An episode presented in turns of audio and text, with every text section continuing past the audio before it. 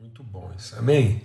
Pai, muito obrigado pelo teu amor, obrigado pela tua graça, tua bondade, a misericórdia do Senhor. Obrigado por essa dádiva da chegada da Isabel hoje de manhã ali na casa do Lourenço, da, da Cristina. Senhor, que alegria, que quanta gratidão.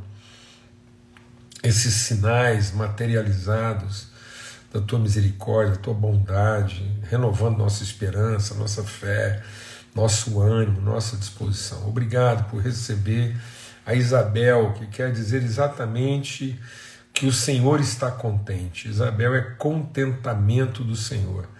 Então é porque o Senhor está contente.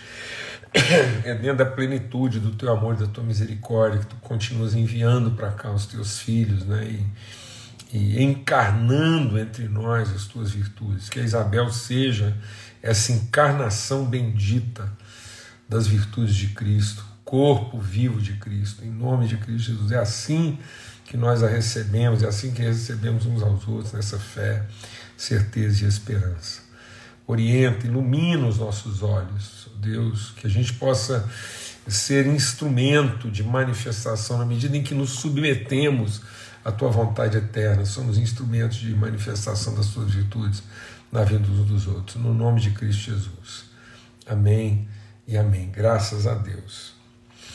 Irmãos, eu estava é, lendo, né, um, relendo, né, porque eu, eu tenho uma, uma biblioteca de leitura e de releitura. Né? Então, às vezes as pessoas me perguntam o que, que você anda lendo, é mais fácil me perguntar o que, que às vezes eu ando relendo. Né? E, e aqui está dizendo assim, ó, no, em Gálatas, no capítulo 4, depois eu vou citar o que a gente está lendo lá. Aqui em Gálatas, no capítulo 4, na sequência, né? falando sobre os tempos de plenitude. O que, que significa o tempo de plenitude? Significa esse tempo de conhecer Deus como Pai. E o que, que significa esse entendimento? É... é...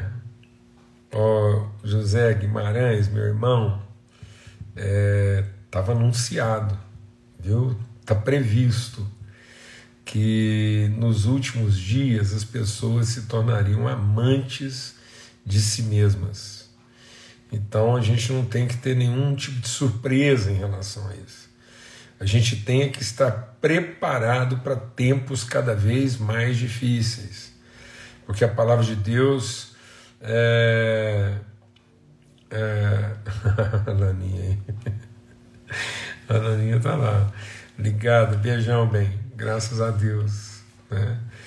E então a palavra de Deus diz que viriam tempos difíceis, porque as pessoas, se tornando amantes de si mesmas, elas estariam cada vez mais propensas a dar ouvidos a doutrinas que reforçam o direito e não a, a responsabilidade. Amém? É exatamente sobre isso. Esse é o nosso esforço aqui. Tá bom? Então agora eu vou tirar brevemente, ainda bem que eu vou tirar os comentários aqui só depois que a Nana falou, viu bem? Um beijo aí. Então, diz assim, que, aí ele está dizendo aqui que o que, que significa plenitude dos tempos? Essa revelação. O, o que, que culmina, o que, que torna possível o homem pleno. O homem só será pleno no sentido de será a semelhança quando ele conhece a Deus como Pai. Então, a, a Deus, ele, ele, na sua vontade soberana, ele, ele assumiu sua condição paterna como o absoluto da sua identidade. São coisas assim, às vezes assim, são difíceis de afirmar, mas a gente precisa entender assim, sem preconceito. No absoluto da sua paternidade, até os atributos de Deus se tornaram relativos. Então Deus hoje é onisciente, onipresente e onipotente relativo à sua vontade paterna. Então Deus colocou algumas condições para Ele mesmo.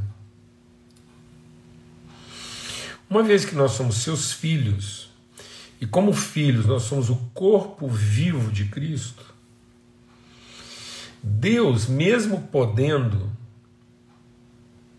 não se livra mais de nós. Porque é uma vontade absoluta sobre o poder e o direito que Deus teria de se livrar da gente. Mas como ele empenhou conosco uma palavra de Pai e fez de nós o seu povo como corpo vivo do seu próprio Filho, então nós somos um com Cristo. Sendo um com Cristo e sendo Cristo a exata expressão de quem Deus é, então Deus agora não tem como se livrar de nós sob o risco dele mesmo não ser exatamente como ele afirma que é. Olha que coisa fantástica, maravilhosa. Por isso que a palavra de Deus diz que mesmo que a gente seja infiel, ele permanece fiel, porque agora ele não pode ser infiel a si mesmo. Então Deus agora ele, ele sustenta a coerência que ele tem consigo. E a coerência que Deus tem consigo está no absoluto da sua paternidade porque ele, sendo pai do filho e o filho sendo a exata expressão do pai, de modo que quem vê um vê o outro, quem vê o filho vê o pai que o enviou, o filho é a expressão visível das suas virtudes invisíveis, isso é irreversível. É irreversível. Então, tudo o mais de Deus é relativo ao absoluto da sua vontade, que é formar uma família. De modo que quando Deus está falando dele ser, dele produzir uma imagem de quem ele é, essa imagem de que ele é tem que apontar para sua paternidade e não para sua divindade. Então, quem quem quer ser a imagem de Deus não é a imagem do Pai. A vontade de Deus, Pai, é produzir, ele fez todas as coisas para produzir a exata expressão da sua paternidade. Aí o diabo veio e nos seduziu para ser a imagem da sua divindade. Por isso, então, que a lei ocupa um lugar importante naqueles que querem ser reconhecidos pelas suas obras. Porque muitas pessoas não querem ser conhecidas. Muita gente nem pode ser conhecido. Porque se ele for conhecido, a, a reputação dele está totalmente compromissada, comprometida, porque ele, ele precisa, ele tem que ser reconhecido, a sua reputação tem que estar tá toda associado, associada à figura da sua divindade, do seu poder, mas ele não pode ser conhecido na sua intimidade. A intimidade dele é, é privativa dos seus interesses, dos seus poderes e das suas hierarquias. Porque ele é um dominador, ele é um controlador. Por isso que muitas pessoas estão se rendendo a esses tutores, a esses administradores da vida e da liberdade alheia e que nunca emancipam ninguém, mas mantêm todos refém das suas tetas. Não deixa, a pessoa não pode amadurecer, porque ele tem que ser um, um, um constante dependente dessas prestações de serviços, que é o que mantém a relação. Então a pessoa não pode amadurecer, porque a maturidade significa plenitude, a plenitude significa conhecer Deus como Pai, porque essa é a plenitude do seu propósito, esse é o cumprimento de tua vontade, por isso que Ele quer iluminar os olhos do nosso entendimento, para que nós possamos conhecer as riquezas da nossa vocação, e a nossa vocação está em sermos os seus filhos e não em sermos seus prestadores de serviço. Amém? Então, a vontade de Deus não é. Porque você fala, eu, eu, eu tenho que fazer a vontade de Deus. E muita gente entende que essa vontade de Deus é um, um código comportamental, é um, é um código regulamentar de alguma coisa que eu tenho que fazer para Deus. Então, ah, qual é a vontade de Deus para minha vida? E a pessoa associa isso a algo que ela tem que fazer para Deus para ser aprovado naquilo que ela fez. Sendo que a vontade, o propósito soberano de Deus para todos nós é que nós nos tornemos adultos. Então, qual é a vontade de Deus? Que todos cheguemos à estatura de pessoa plena e completa, madura. Então, qual é a vontade de Deus?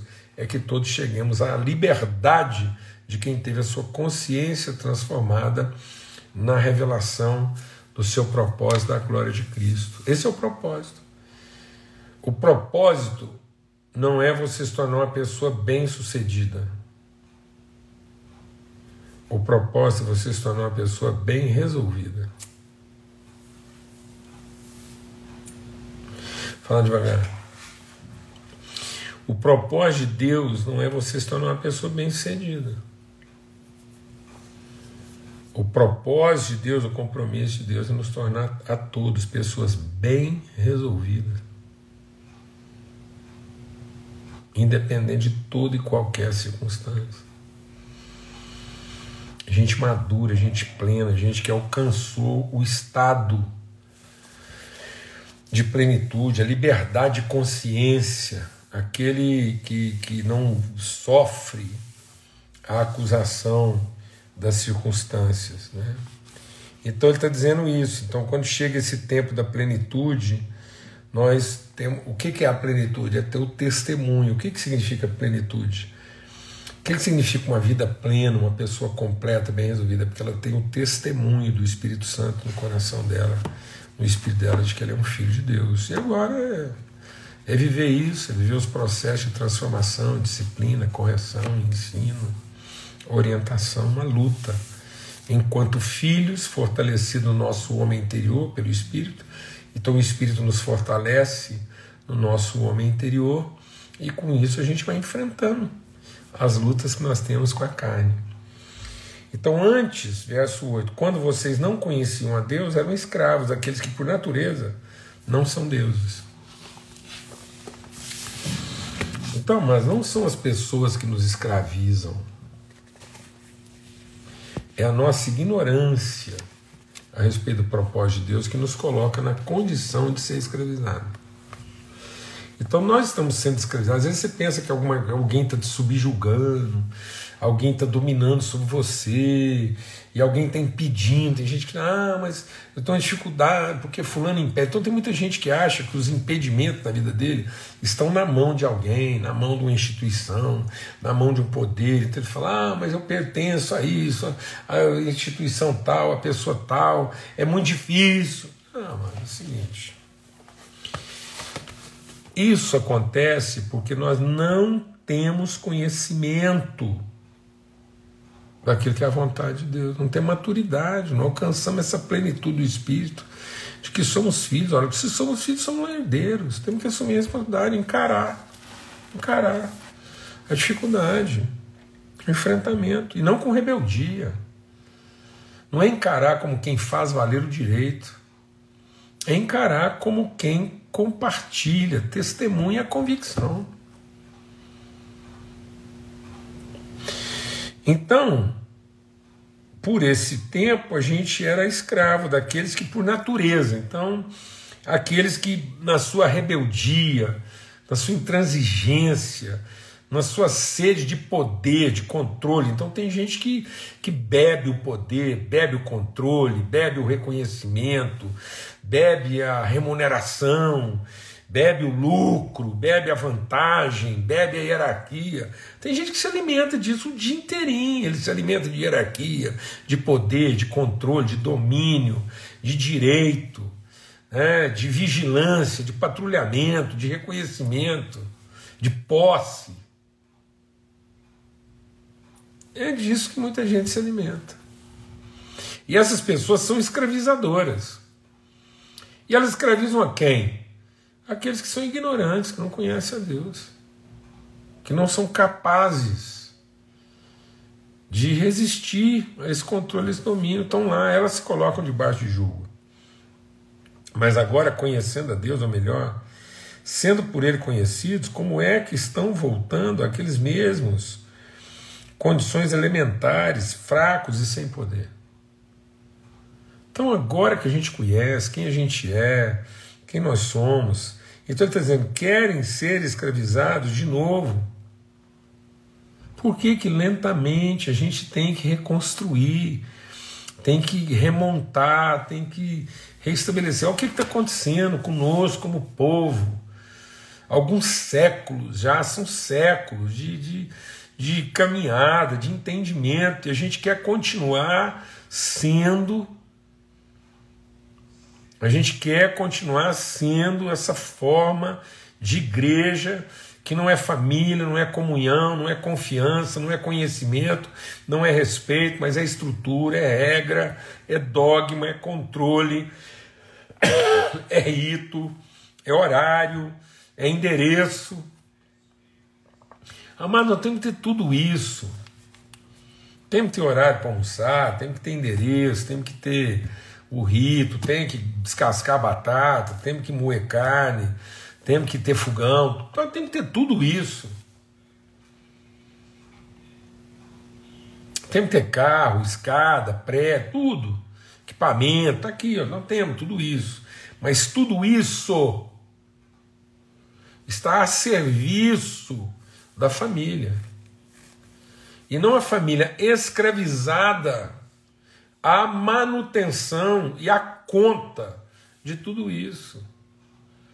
Por aqueles que pensam que porque tem o controle dessa estrutura e que sabem como é que os, esses equipamentos funcionam, se vem no direito de dominar e de escravizar.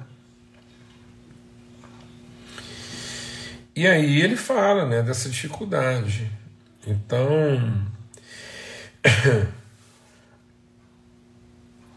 E aí ele vai dizendo, ele diz: Eu suplico, irmãos, que se tornem como eu, pois eu me tornei como vocês. Em nada vocês me ofendem ou me ofenderam. Ó, que coisa linda, que palavra tremenda do Paulo. Em nada vocês me ofenderam. Como sabem, foi por causa de uma doença que preguei o evangelho pela primeira vez em vocês. Embora minha doença tenha sido uma provação, vocês não me trataram com desprezo ou desdém, ao contrário, receberam-me como se eu fosse um anjo de Deus, como o próprio Cristo Jesus. O que é que aconteceu com a alegria de vocês?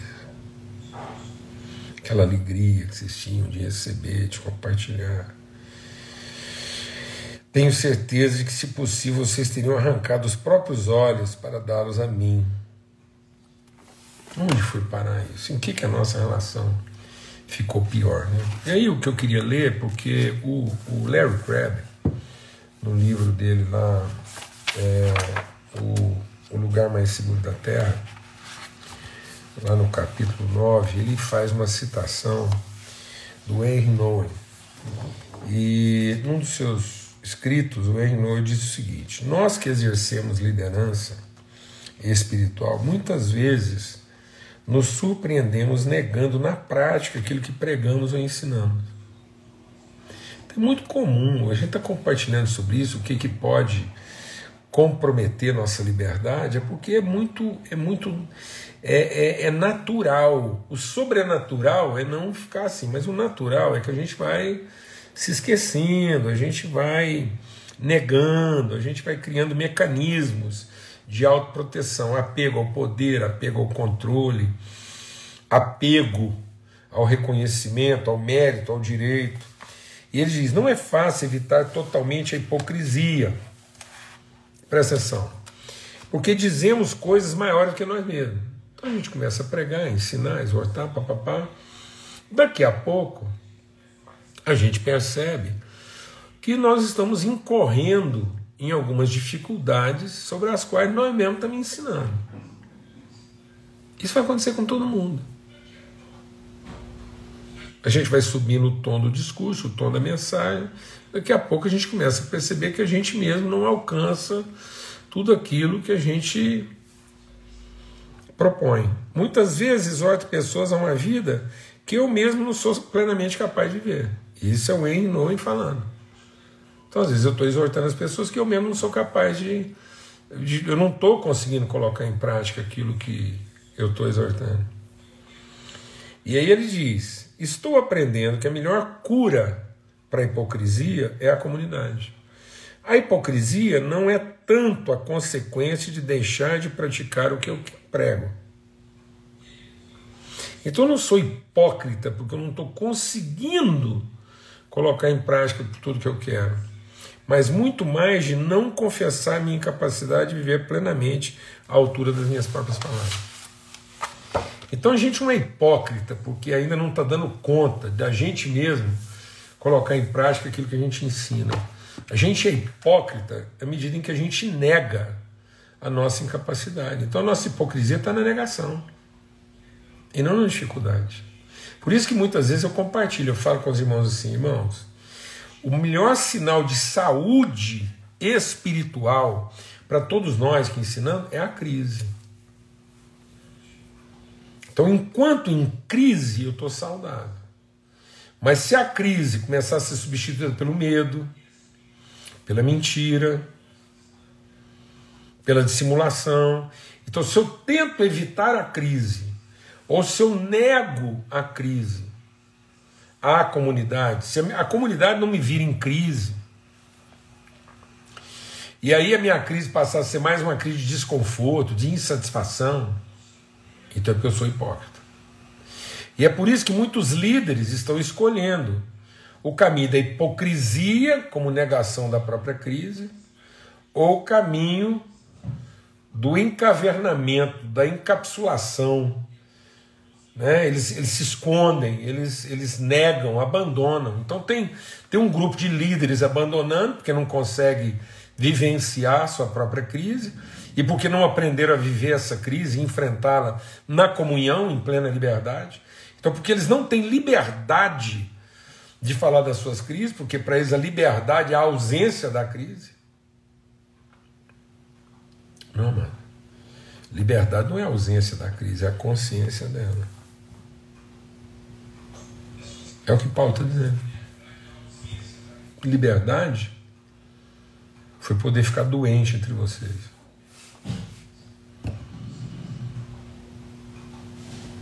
Liberdade foi ver que a minha autoridade não ficou comprometida a partir da minha fraqueza, da minha doença. Isso é liberdade. A liberdade de poder ficar fraco, a liberdade de estar em crise, a liberdade de compartilhar uma, uma, uma fraqueza, uma doença. Não estou falando de uma patologia moral. Paulo estava com uma dificuldade, uma limitação. Então, como é que um cara vai falar de cura se ele está doente? Como é que um cara vai falar de poder de Deus, autoridade de Deus, se ele tem lá uma, uma dificuldade? Então ele não se envergonhou. E o que, que tratou a fragilidade dele? A comunidade. Essa é a liberdade. Então a comunidade é o nosso lugar de libertação.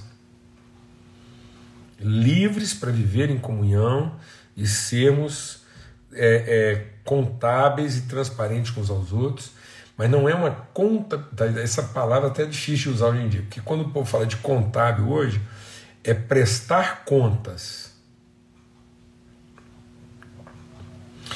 E não compartilhar desafios. A contabilidade da comunidade não é prestar contas.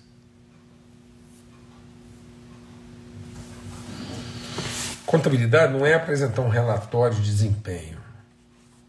Contabilidade é a liberdade de poder compartilhar os desafios. Num ambiente seguro. Agora, o que, que nos impede? O que, que nos tira de? A nossa ignorância porque nós estamos focados no poder de Deus e não na sua vontade. E aí as pessoas que, que transitam, as pessoas que se alimentam, as pessoas que vivem disso, as pessoas que, que, que, que, que têm prazer nisso, é um prazer assim é, orgásmico, elas, elas se realizam no controle, no poder, no resultado, no desempenho, no relatório positivo, nos números, essas pessoas não têm dificuldade nenhuma de exercer o controle e, e, e especialmente sobre essas pessoas que estão fragilizadas. Então o Henry Noy está dizendo aqui, olha, onde está a hipocrisia? A hipocrisia está naqueles que negam, que escondem, que omitem. E, ou no sentido de fazer de conta que não tem, ou no sentido de dizer que não dão mais conta. Então, em nome de Cristo Jesus, Senhor, foi para a liberdade que Cristo nos libertou, para que a gente seja verdadeiramente livre. Então, que a gente tenha esse ambiente, que a gente construa esse ambiente de perfeita liberdade, de plena liberdade, transparência e comunhão. Em nome de Cristo Jesus, Senhor. Amém e amém. A conversa está né, tá tão bom a gente conversar sobre essas coisas que às vezes a gente até perde um pouco aqui a noção do horário. Mas a gente volta amanhã, se Deus quiser, para a gente ir concluindo aí essa nossa reflexão. Foi para a liberdade que Cristo nos libertou. Amém? Forte abraço, fica na paz, uma boa noite e até amanhã, se Deus quiser.